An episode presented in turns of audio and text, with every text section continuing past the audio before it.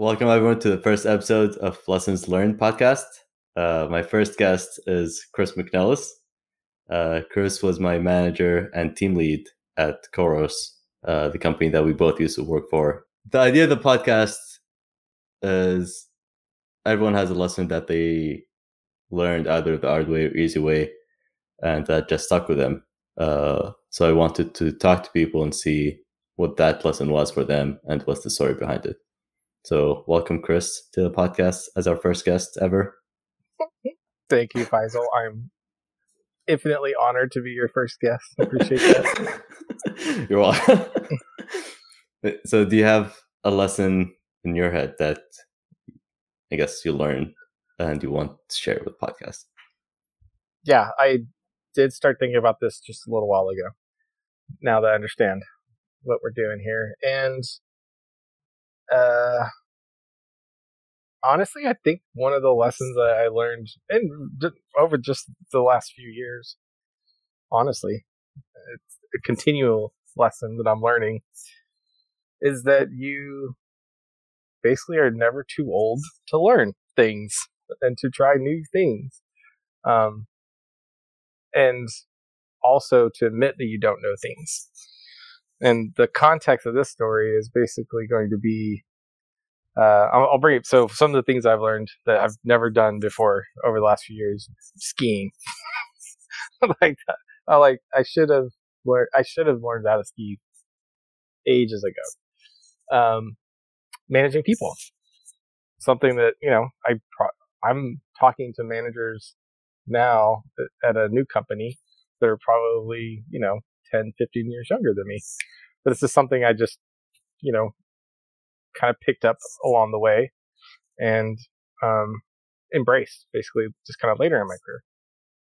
But then going back to skiing and going back to also admitting the things you don't know. Um, so first, uh, the lesson would be, yeah, it's never too late to learn something new and to dig in and just try things. And it's okay if you fail. Um, more importantly, though, the lesson that goes along with this is admit that you don't know what you're doing and that you need help along the way. And real briefly, the first time I went skiing was in Colorado, Pagosa Springs. Awesome place. Don't ever go there because you guys were overcrowded. Um, it was, I think, three years ago. First time I've ever kind of been on skis since I was a kid, like six years, seven years old in Utah. So now I'm 40, whatever years old. And uh, the friends we went up there with, they said, Hey, have you ever skied before? I was like, Yeah, yeah, when I was a kid. And they go, Oh, it's just like riding a bike. You'll be fine. Just let's, you know, just we'll take you up. And my wife, she um, prudently decided to go and take ski lessons, you know, for her first day versus yeah. me. I just go straight up the hill because I think I know everything about skiing, even though I've never learned how to ski, at least in my yeah. adult life, right? So I basically spent. Well, we get up to the top. Well, I could barely get on the lift for one, so that should have been a sign. yeah. that should have been a sign that you're. I'm already way out of my depth, uh, and I forgot to ask for help and just tap out, right? Like, because obviously I knew my limit, but I knew I was over my limit as soon as I even just tried to get on the lift because I couldn't even stand up. And then once I got up, it was like really sketchy. so, and then we get to the top, we, the lift dumps us out. I, you know, face plant, you know, they call it garage sale and all your gloves and hats and stuff goes in all the directions right off the lift but you know, I, was I wasn't you know I was still okay. I'm, I'm gonna do this. I'm gonna do this. This, this is fine.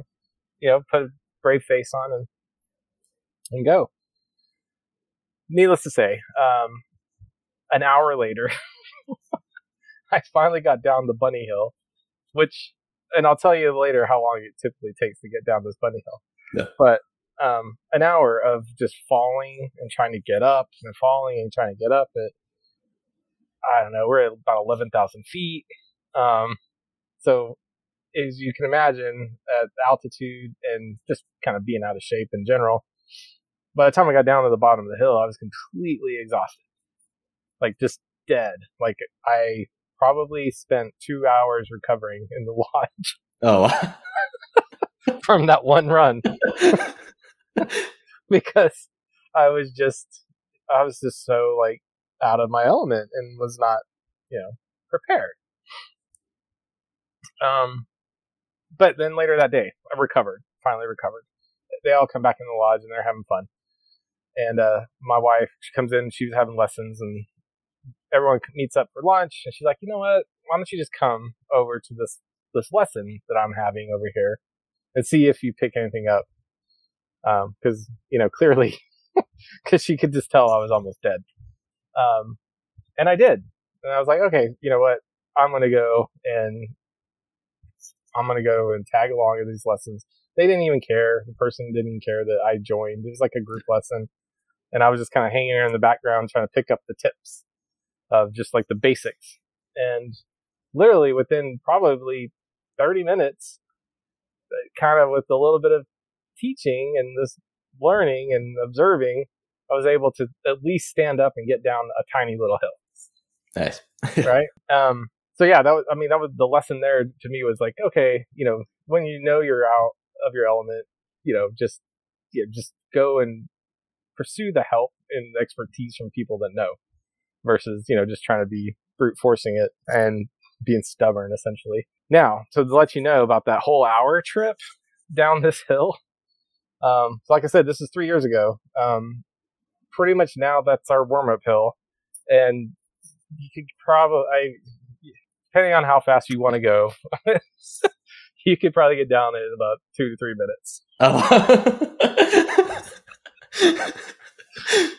I'll, I'll go. Five, I'll go five if it, if you're going to go through the. There's a longer section that gets a little steeper you kind of have to slow down a little bit. But like literally, it's it is a green hill. It's probably maybe a quarter mile long, something like yeah. that. So you know you're up there. But I mean, you just if you just go straight down this thing, there's a couple little curves. You're down in yeah two or three minutes. I mean, the chairlift is longer than the ride down down the hill. But honestly, that's also what it's. I mean, this this actually just wanting to go learn how to ski started with uh, wanting to go learn how to play soccer. nice. so we uh like I don't know something flipped around mid thirties that I just wanted to try all this stuff that I haven't done before, you know, and I figured you're kind of running out of time. I'll be like old and decrepit here in another 10 years and we'll be able to do anything. So um, yeah, you're never too old to do anything essentially, or learn anything, or try something new. That's awesome. Yeah, like I'm glad that now you can ski. I thought you were skiing for much longer than three years. Uh, so, so maybe I should give skiing lessons a chance now. Uh, oh, they're great. Yeah. I highly recommend it. Like the first day, um, and I might even take another lesson just to learn just a little more advanced stuff that I think I just need that little more just to, so I can tackle some of the faster, uh, trickier trains. But yeah, uh, highly recommend just even if it's a group lesson, like you'll they'll at least get you standing up and getting down a hill. And if you do, I've basically I've taken two lessons. I've took took that that one that was just tag along, and then the other one was another trip to Steamboat, and I took another lesson, and that's pretty much it. You know, just I would still be probably on that hill if it wasn't for those lessons. so, I guess the lessons here are like you're never too old to actually learn anything, and to not be afraid to ask for help when we need the help. Yep. Uh, that's that's very good two lessons. yeah, that's a that's a twofer, but um, I think they go kind of hand in hand because um, when you do want to start out on something new, um, people tend, at least I do, I tend to try to, I don't know, maybe not burden people with asking for help, or I don't want to look stupid, or is this a dumb question? Um, think it, when it comes to the reason why they're kind of tied together, the two lessons, um, is because when you are starting out on something, you're not supposed to know and Yeah. it's okay to give yourself permission to be okay with the fact that you don't know something or know how to do something. And it's really hard, at least for me, to get to that point. obviously, unless I'm half dead, but I'm getting better at it. The oh, you know where it's okay to not have all the answers. Cool. I guess how do you balance between not wanting to ask questions and knowing when to ask question when learning a new thing? um, I usually give there's like a yeah there's a fine balance between not trying anything at all um, versus uh, you know going off in the weeds and never coming up for air. And I think depending on what it is, um, clearly for the skiing aspect, it was all physical.